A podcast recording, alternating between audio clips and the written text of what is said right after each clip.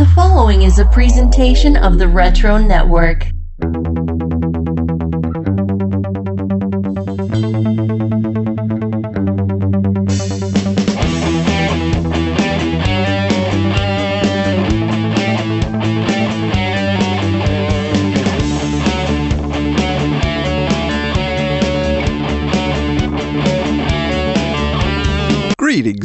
And welcome to another edition of Wizards Half, the podcast where we get into all the 90s comics news we didn't have time to cover on the main show. I'm Adam, and this is mini episode 37.5. So let's get started. Michael, why don't you take it away with. The Wave Riders Wayback Machine for September of 1994.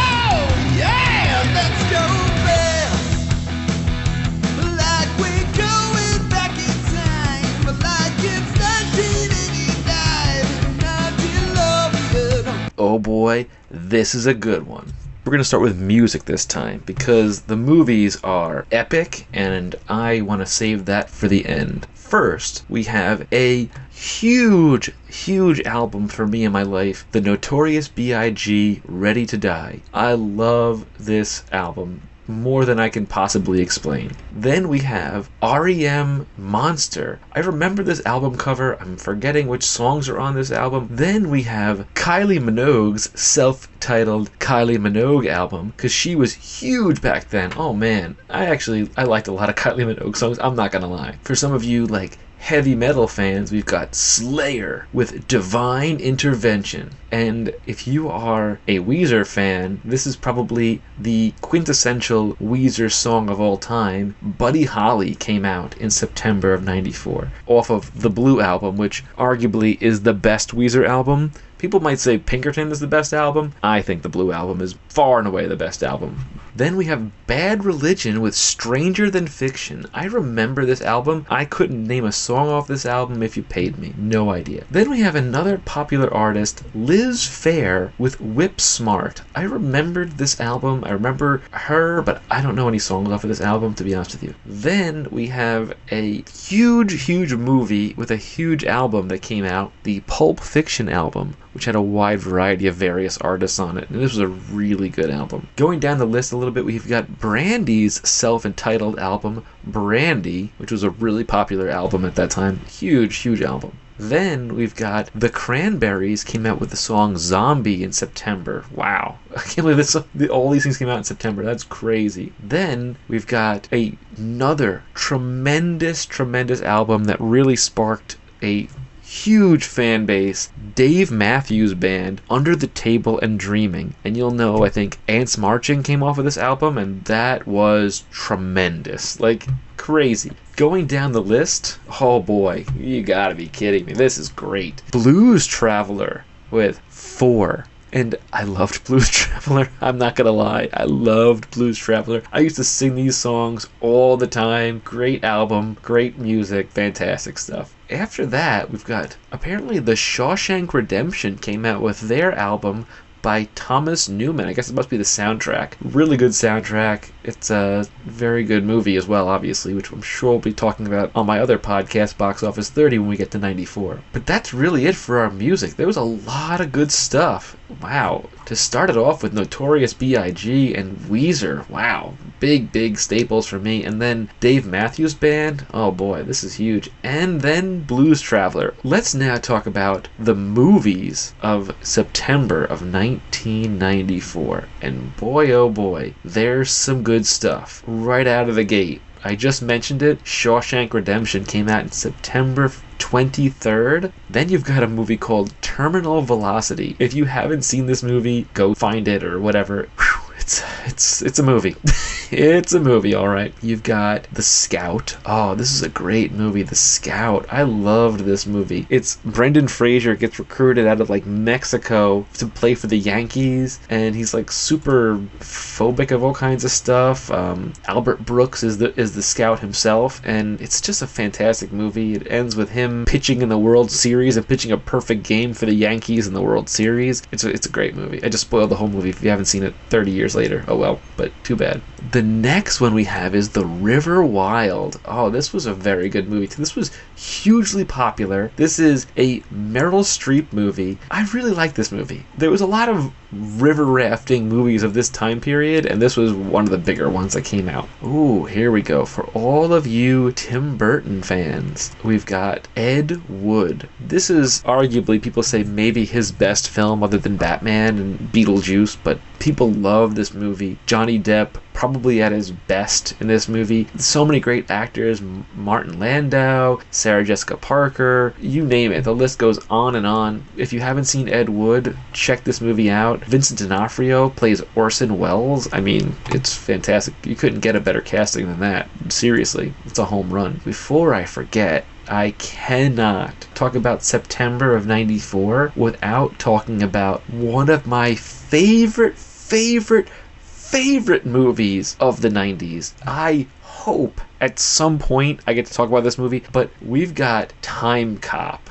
Oh man, Jean Claude Van Damme at his best in this movie. This movie is fantastic. Ron Silver is the villain. You don't get better than Ron Silver as a 90s villain. Oh man, if you haven't seen Time Cop, it is one of the best time travel movies you'll ever seen. It's great. Oh boy, this movie makes me so happy. I love this movie so much. It's, I can't wait to review it at some point. Yeah, great. Time Cop. And that will round out September of 1994 for the Wave Riders Wayback Machine. Back to Adam. Thanks, Michael. Now it's my turn to bring you Robin's Reading Rainbow. Rocky Robin, yeah, Rocky Robin.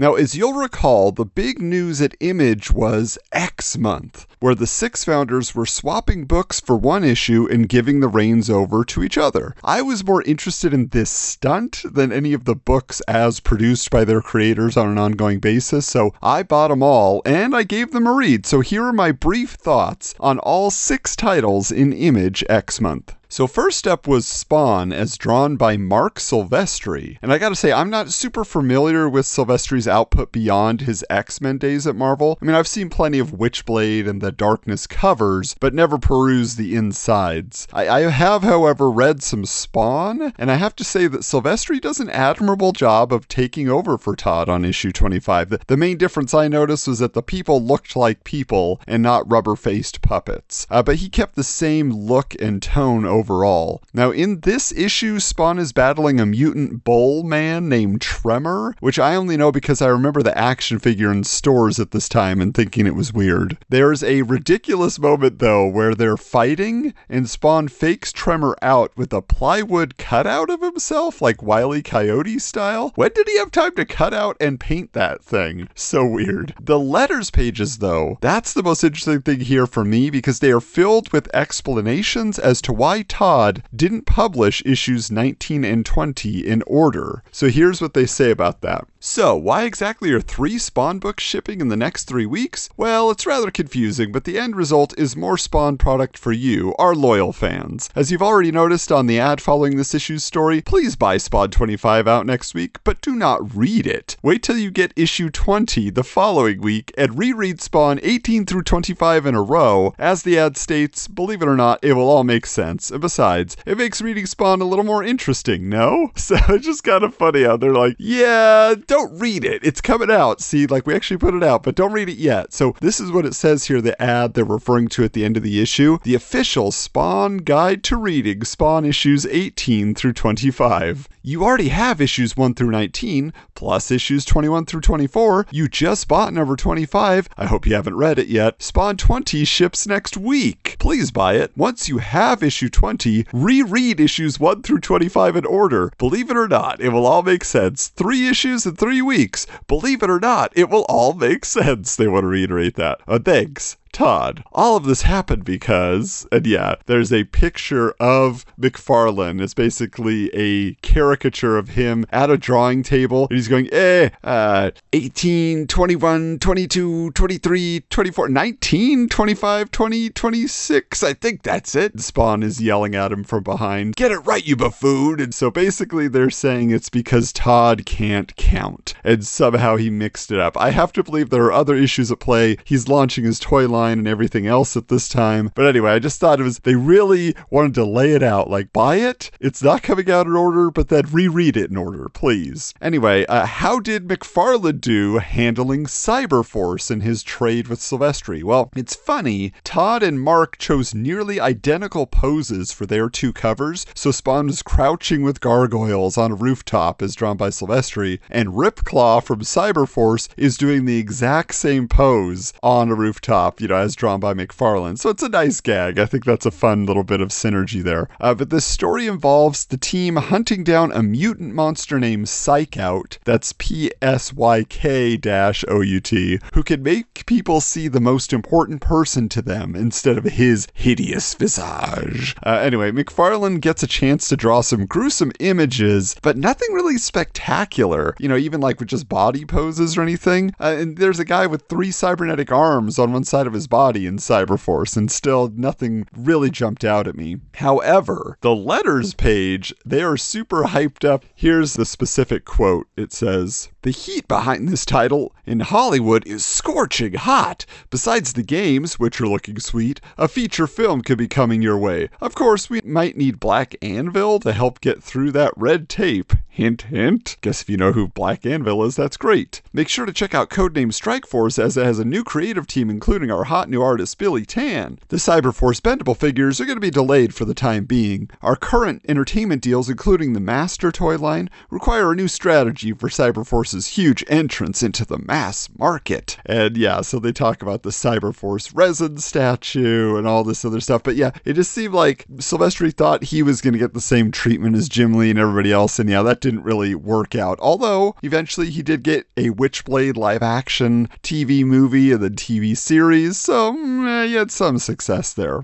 Okay, so next up is Erik Larsen handling Wildcats number 14, which is a pretty fun story compared to the too cool for school issues of the main title I've read in the past. Basically, Maul in his human form is mad because a woman named Margot that he knows was injured by falling debris while a Captain Marvel clone called Mighty Man was battling a villain and it put her in the hospital so he hulks out Maul style and jumps on this very Kirby-esque type of jetpack platform thing and flies off to pick a fight with the regretful superhero who is at the hospital lamenting that he caused this damage. But, of course, this big battle that ensues draws the attention of Freak Force, and then the Wildcats team arrives to give him backup. And so, yeah, so there, there's a big, you know, knockdown, drag out fight between the teams. But of course, Reason wins out in the end when Savage Dragon shows up to tell everyone they're on the same side. Why are they fighting? Then they all spend the last page partying on the beach together. So it's pretty silly. Uh, the craziest thing to me, though, that I didn't realize was that Mighty Man, the twist that they put on it is it's actually a woman who turns into a superpowered man. Now, on the letters page, Larsen has a whole explanation about Image X Month from his perspective. He basically explains the original concept that they wanted to make it a surprise, so you wouldn't know who drew which book until you picked it up off the shelves. But as Larsen explains, then retailers started to grumble. They didn't know how to order the books. It's no secret that Image comics don't all sell the same, and different creators are more popular than others. The retailers were in a panic. They didn't want to get stuck with comics they couldn't sell. Then Wizard announced who was doing the which book, and retailers were put at ease. But Wizard was wrong. Out of the six books, they'd managed to get only one right. In the end, we spilled the beans to the retailers. With any luck, not all the information has been filtered down to the fans, and there's still sub surprises in store for you. So, yeah, so it's one of those things where I don't recall Wizards reporting of it, I don't think they were saying specifically. They mentioned they didn't know. They were just putting up pictures next to potential titles they could work on. So, anyway, they weren't trying to spoil the surprise there for you, Larsen. But speaking of uh, spoiled sports,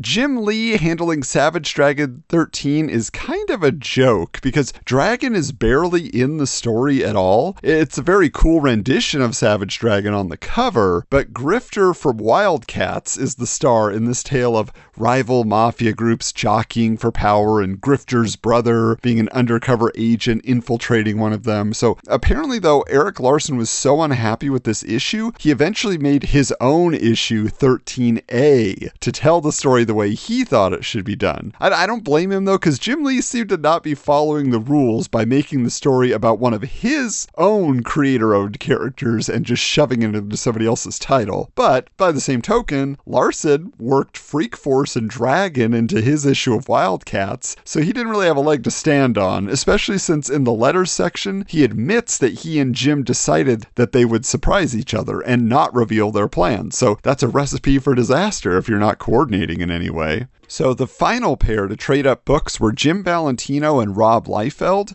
Yep, we saved the best and worst for last. So, confession I originally bought the wrong issue of Shadowhawk because the drawing on the cover looked very Liefeld to me. I was just doing it based on my own visual perception. But the reason for the confusion, in fact, was that Liefeld draws in a Frank Miller style for this number zero issue, where Shadowhawk teams up with Rob's new Bloodstrike solo hero. If you've listened to the show, obviously I'm not a fan of Liefeld art, but when the point is for the fans to see how you would interpret another creator's character in your style, Rob, don't ape another more revered artist instead. I mean, really, I'm starting to think that Rob thrives on pissing people off and then just plays dumb about it. Oh no, I just thought it'd be cool. Really, Rob? I mean, it, it just seems like everything he does is meant to upset people. Anyway, the art is terrible. There's like no details in the penciling or the inking. It's just like general shapes of characters. It doesn't look finished. And on the Observations podcast, Liefeld said he was doing a chiaroscuro style. And well,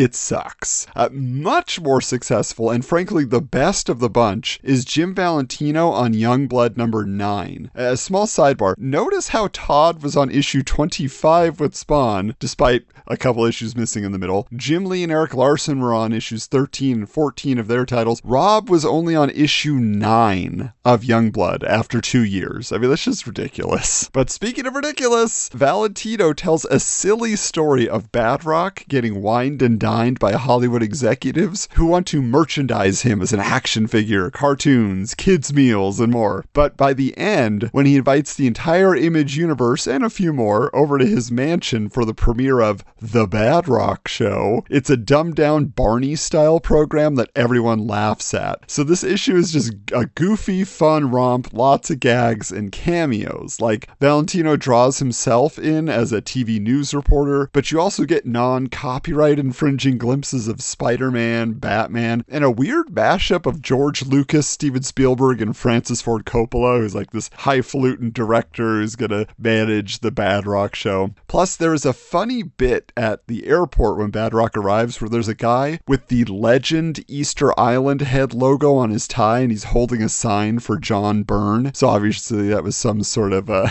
jab at John Byrne there, though the name is slightly cut off. But most impressive of all, Valentino goes all George Perez and draws the entire Image Comics roster in one full page panel, including Leo Gen 13 and the Maxx, Prophet, and Todd McFarlane's Boof character, among many others. I'm surprised though he didn't shove Waldo in there just to get one more gag in. But this was definitely the most enjoyable read of all, which just goes to show that the other Image guys took themselves way too seriously and should have just played around in someone else's sandbox a little more creatively.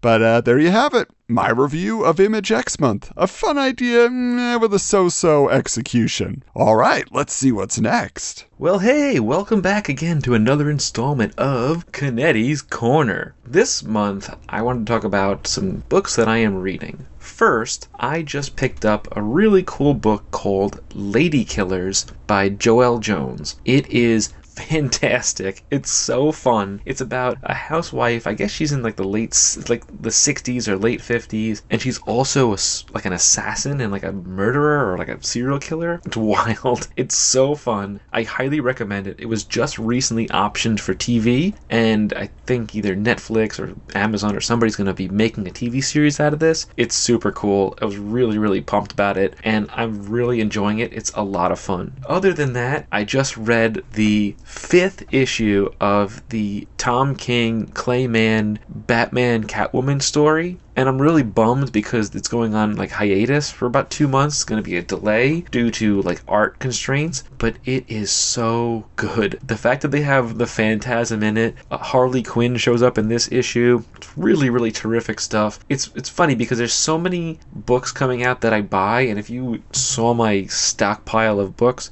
that you know I want to buy them, I read them, whatever, I have them, and they just kind of fall behind. But this particular book, this Batman Catwoman, is a must-read. Every time it comes out, I pick it up, I buy it, I read it, I love it. Yeah, it's really really cool. And if you want to get a good trade, pick up Lady Killers. It is so cool. You won't be disappointed. It's really really fun. It's great great stuff. And that is Canetti's Corner. Hey there, gift giving geeks. We're just taking a break to tell you about our sponsor for this episode, Fun.com. You know, Michael, Steven, and I buy each other presents all the time, and we're always looking for the most obscure and nerdy items to impress each other. Speaking for personal experience, Fun.com is a fantastic source for officially licensed pop culture clothing, toys from the likes of DC and Marvel. How about Ghostbusters or the Batman movies? Plus exclusive items you just won't find anywhere else. There's actually a killer Venom t shirt in an Erik Larsen style available only at Fun.com. It's super cool. And check this out just for being a listener to Wizards, the podcast guide to comics on the Retro Network, you can get 10% off your next order from Fun.com through August 7th, 2021. The 10% will automatically be subtracted from your shopping cart total there on the site. Just click the link found in the show notes for this episode and the discount will be automatically applied. I've done it. I bought my daughter a Wonder Woman t shirt, a Star Wars themed storybook for my son, and uh, maybe a few items for myself as well. So treat yourself or your geeky friends and family to the gift of fun from fun.com. Oh, yeah, it's time for Hunkin' Babe of the Month. I'm too sexy for my shirt. Too sexy for my shirt. So sexy it hurts. And I'm too sexy for Milan. Too sexy for Milan, New York, and Japan.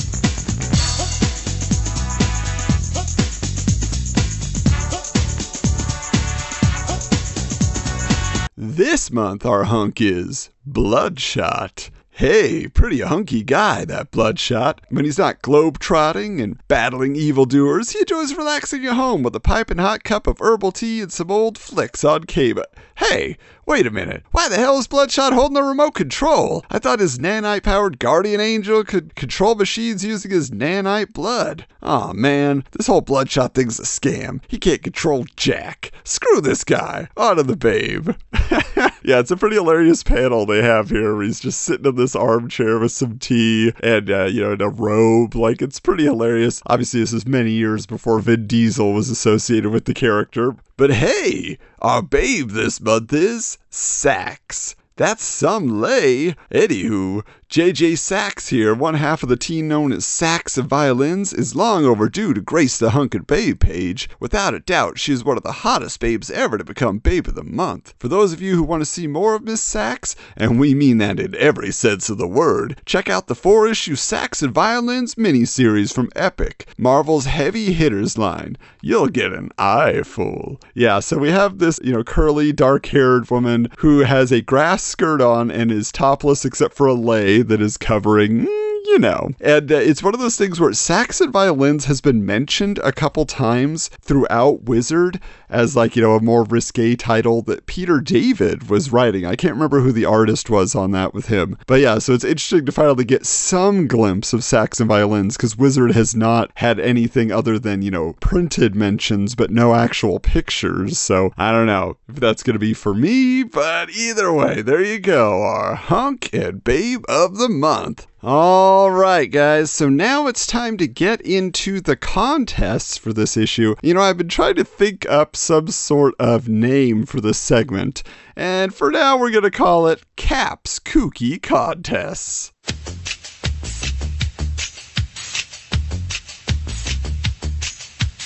So, this first one here is a giant size X Men giveaway. And they say here, hey, how'd you like to own the original X Men Volume 1, Number 1? Yeah? Tough. It's too much money, and we ain't springing for it. What we will do is give you the next best thing the first appearance of the new X Men. Read on for the full skinny. So, the grand prize is Giant Size X Men number one, featuring the first appearance of the second generation X Men team Wolverine, Nightcrawler, Storm, Cyclops, Thunderbird, Sunfire, Banshee, and Colossus. As Wizard puts it, pretty spiffy. Now, all you gotta do to win that little treasure is fill out the official Giant Size X Men giveaway entry form below, damp a stamp, and mail that bad boy off. If we pick your name out of the hat or barrel or whatever the hell it is we use, bingo, you're the winner. Yeah, so it's interesting. This is like they're they're acting as though Giant Size X-Men is not as big a collectible as X-Men number 1. Personally, I I would love to see the prices on that. Like I'm sure just for age and rarity, the original X-Men comic is maybe more popular, but as far as like character recognition, Giant Size X-Men number 1, I mean, that's where it's at. That team, you know. Anyway, let's see what's next here.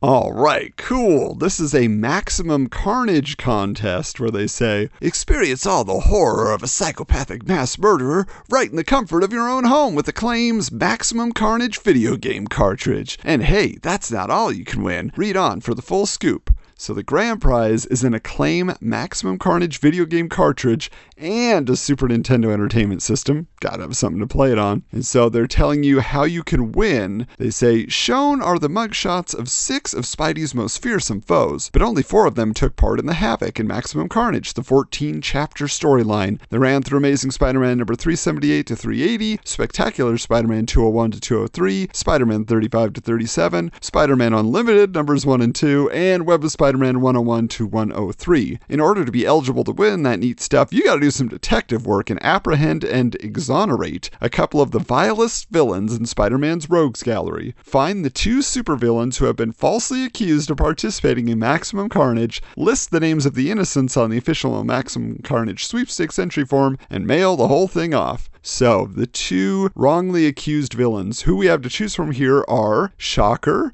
Hobgoblin, Shriek, Doppelganger, Carrion, and Demogoblin. I am almost certain that it is like Hobgoblin and Demo Goblin that are not part of this, but I could be wrong. I just I don't remember any goblins as part of Maximum Carnage, but it's been a very long time since I read it. I do want to mention here though, they do have another winner announcement here as they've started doing just shoved into a new contest. So this is the winner of the Game Gear contest from Wizard 33. The answer in fact was Neal Adams when he had to reassemble all the uh, cubes that have been cut apart and rearranged in a picture of him. That went to Matthew Greenia of Chicopee, Massachusetts. So what do you know? Now, coming out of nowhere here is the Wizard Ultraverse contest, where they say, if you win this contest, you'll be covered with loads and loads of cool Ultraverse stuff, all yours for free. Who do you have to shave and handcuff naked to, to a stop sign to win?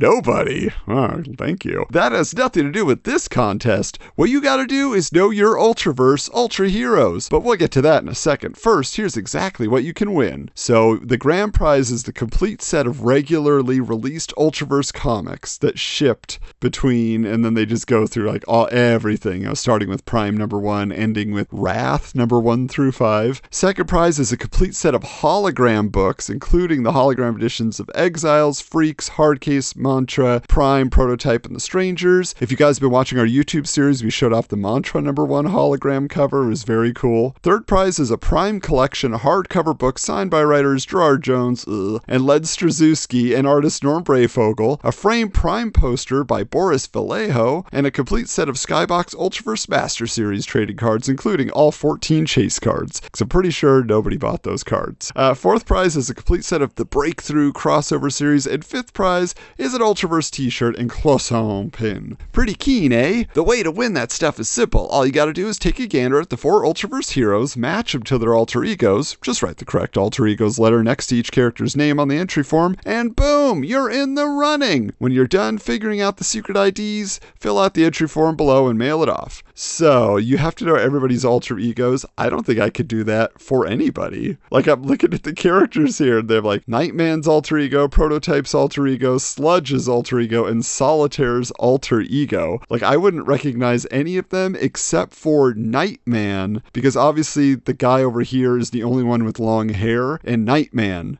is the only one with long hair. But other than that, I would not be in the running for winning this contest. Eh, maybe that's not such a bad thing.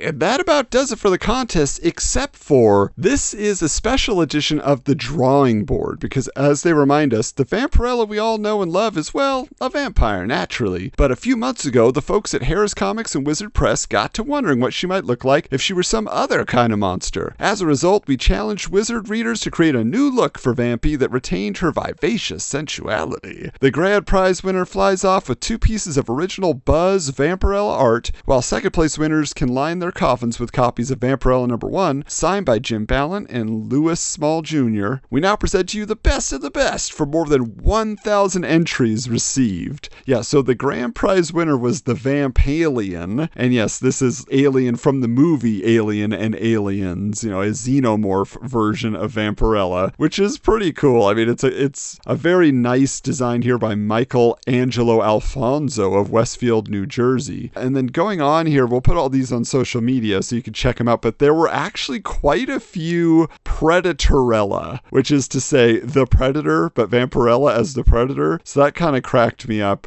There's one that's kind of a cop out because it's Invisirella. So it's basically what if Vampirella was the invisible man or invisible woman, and she is out in the nighttime in the snow, and her bandages are like hanging off her. So she, if she was naked, you know, like you, you could actually see her being visible, but this is just like bandages essentially, and then she's breathing, so there's like the steam coming out of her mouth. But it's kind of a, like a funny gag. Like I enjoy that one. And then there's a lot of ones that were called Demorella, where she was just like a demon, you know, basically. There was Zombarella, there was Amphibarella, was who was like creature from the Black Lagoon. There was Briderella of Frankenstein, or something like that. They say in parentheses. My personal favorite though is Frederella by Jaime Hazel, uh, because it is is Freddy Krueger and Vampirella mashed up. It's just a really cool look. I, I dig it. And I feel like this is a design actually that has shown up in later stuff, like if you go on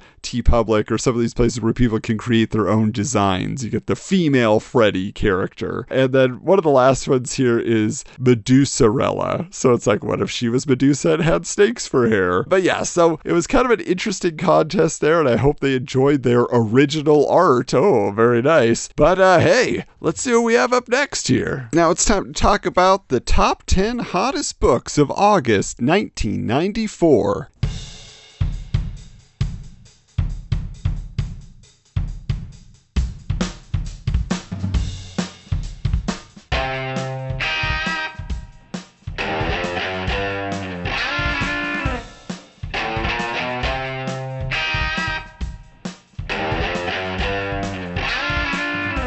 You can believe it, in the number one spot, they say here the long climb up to the charts is finally over for Gen 13 number 1, arguably the hottest book of the spring and summer months. This book stalled at number 2 before taking a slight dip, but due to overwhelming demand for the entire Gen 13 series, it has screamed back up to the top of the hill. Fans have embraced this series in a very big way, with first day sellouts of each issue being the norm in most stores. After the obligatory number 0 issue, look for the underrated J. Scott Campbell and crew to pick up where they left off and give the fans what they really want an ongoing Gen 13 series, starting with issue number 6 in November. And hey, maybe Campbell himself will make it to the top 10 hot artists chart. So yeah, this was definitely a big deal. Not for me until the regular series started, and they actually started over with number 1 for the ongoing instead of number 6. But yeah, this was definitely the start of the trend there. Now, number 2 is Deathblow 5A, which we talked about last time, but now they explain more clearly why this and so many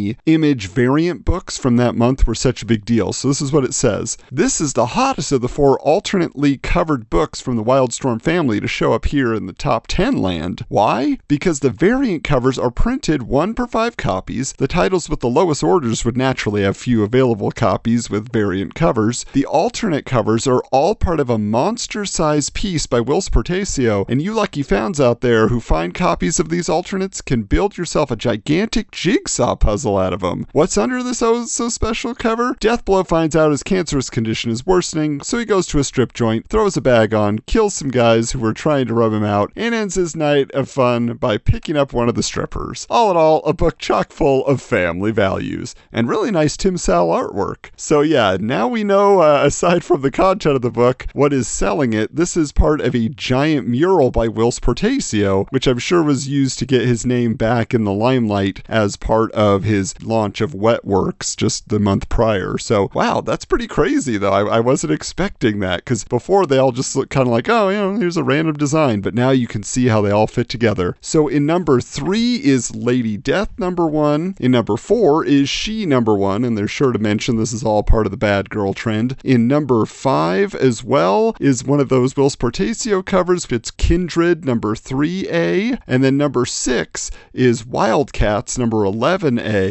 Again, part of that whole look. And number seven, and this is probably the only way this book would ever get onto the charts, Wizard says, Stormwatch makes his first appearance on the top 10 as this month's final participant in the variant Portacio puzzle. When all is said and done, and it may be by the time you read this, the puzzle will have encompassed eight covers and captured big time collector interest. It seems that alternate covers have become something that collectors have really embraced as of late, even though multiple covers have been around since Superman the Man of Steel miniseries number one. Remember that one? What will be the next collecting fad to rear its head in comicdom? We've got a great idea. How about a great story with great art that everyone wants to read? How's that for cutting edge? Yeah, sticking it to them. All right, so number eight is Catwoman number 12. And they say here, this puppy, or should we say it, kitty, shows up here not because it's a bad girl book, although Jim Balent draws this anti heroine mighty nicely, but because the comic consuming public, not that any of you out there are actually eating your comics, are you? Well, I did in our first YouTube video. If you want to go back and watch me take a bite out of X Force number one, that is our man eats comic video. Anyway, feels that this book has historical presence. While Robin number eight is the first reappearance of Bruce Wayne in his Bat Duds, that reappearance is only a cameo on the last page. Miss Kyle's book has bats in full regalia throughout, and it's the issue in which Bruce issues a challenge to Azrael for the mantle of the bat. Funny, we always thought the mantle of the bat was Mickey.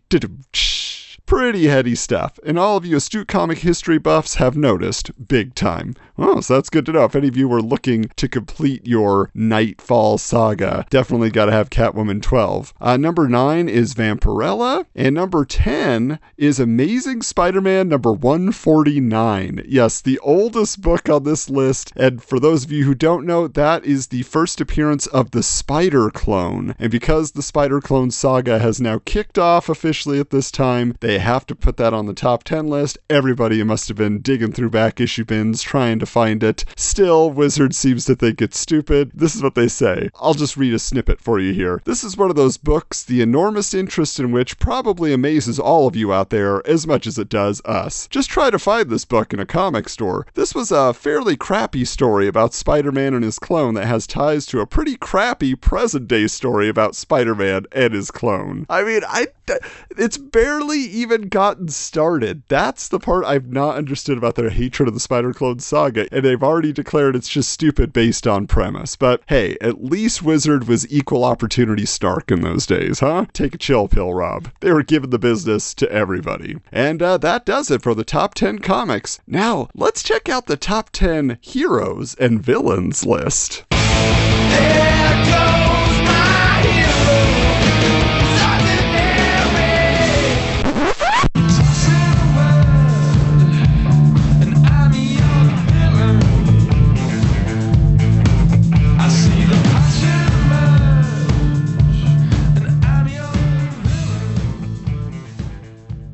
Yes, here we are with the top 10 heroes and villains of the month. So, wouldn't you know it, the number one spot, none other than Spawn. Although they do notice here that he is celebrating his first six months as the most popular character in the land since we started this little chart. So, yeah, he's definitely uh, the number one guy. It doesn't look like it's going away anytime soon. Number two is Spider Man. Again, because of the Spider Clone saga, they think that's going to heat up, even though they think it's a dumb storyline. Number three is Batman, and uh, they are also sticking it to some superhero movies. Batman is kind of grimacing in pain with some sort of drool all over him, and they say, What the hell is going on here? It seems that someone strapped Bat Muchacho to a chair and slapped Batman Returns into the VCR. That's kind of how looked when I saw that piece of crap.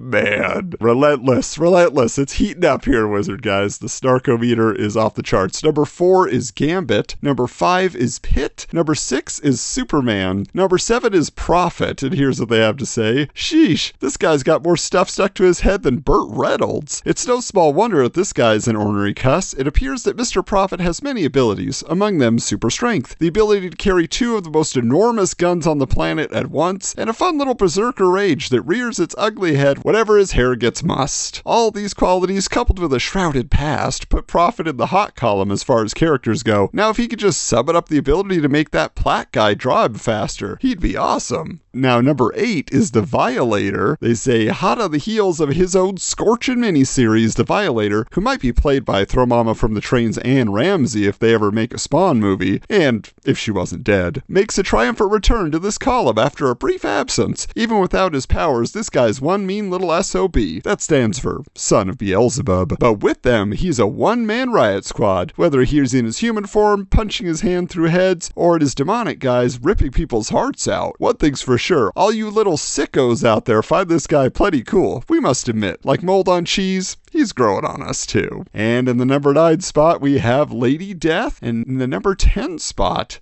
Ripclaw. he says here, we're beginning to spot another trend here in popular character land. First, it was mysterious past, then, and now, it's hot women. But wait a minute, six of the top ten characters have no irises in their eyeballs. Seven if you count Spidey's mask. Eight if you count the picture of Superman above, where he had red eyes. Regardless of what his eyeballs are up to, or what he's up to his eyeballs in, this Ripclaw guy is pretty cool. With his regular appearances in Cyberforce, Ripclaw carved out, get it, a niche as a character to keep an eye on, providing you have irises. He's got nice teeth too. Wonder if he and Pitt share the same dental hygienist. They had a comment earlier about Pitt having nice oral hygiene. All right, well, that does it for the top 10 heroes and villains, but of course, time for my favorite, the Mort of the month. And this month we have Morts. That's right, it's the Great Lakes Avengers. Yay! Our first team entry, and boy, is it a goodie. What a cast of crap we're looking at here. Flatman, a cross between Reed Richards and Kate Moss. Hey, that's very 90s. Doorman, don't forget to tip him. A pterodactyl like chick named Dinah Soar. Ugh. And last but certainly not least, Big Bertha, a female blob, sort of like a superheroic Roseanne Arnold. Oh man, a cheap shot there, wizard. Their leader, Mr. Immortal, assembled the lamest bunch of heroes since, well, the current Avengers, based them in Milwaukee, Wisconsin, and dubbed them the Great Lakes Avengers. Hawkeye, after quitting the West Coast Avengers, decided to see what these clowns were all about. After dubbing them, quote, funky, but saying their code name stunk, he decided in a stroke of genius on his part to lead them. For fortunately, he led them to their demise. I just hope he remembered to flush twice. Oh, yes, Great Lakes Avengers. I don't think they're a crew that has gotten any sort of additional acclaim, unless was Squirrel Girl part of the Great Lakes Avengers? I feel like she was, right? Like a later edition or something like that. But either way, yeah, that seems to have stood the test of time. Well, that about does it for this issue. I hope you enjoyed our look at some of the additional things hiding in issue 37 of Wizard. It was a very, very fun discussion. Uh, just a reminder we were sending off Steven as he decided to create and film his own movie, the UFO Club. So you can look for that probably next year sometime. But he will be back towards the end of the year. It's just a few months off to get all that squared away. Of course, Michael and I will be back. We're finally recently doing the Beyond Zero Hour special issue. It was a very interesting discussion. I think we'll put it that way. If you had memories of Zero Hour, then you will certainly enjoy that. And uh, if you didn't, hopefully we're of some sort of help explaining what was going on there. Also, just a reminder that Michael himself will be going to assist Steven with his movie so that it's just little old me. And what do I have planned? Well, some pretty fun stuff. I'm actually bringing on some guests from other podcasts to help fill the gap left by Stephen and Michael. And I think you're really going to enjoy those fresh perspectives as we get into what I consider uh, some great issues of Wizard. And, you know, August is the 30th anniversary of the release of Wizard number one, and we might have some very high profile guests coming your way to participate and celebrate. That's all I'll say for now. But until next time, keep your books bagged and boarded.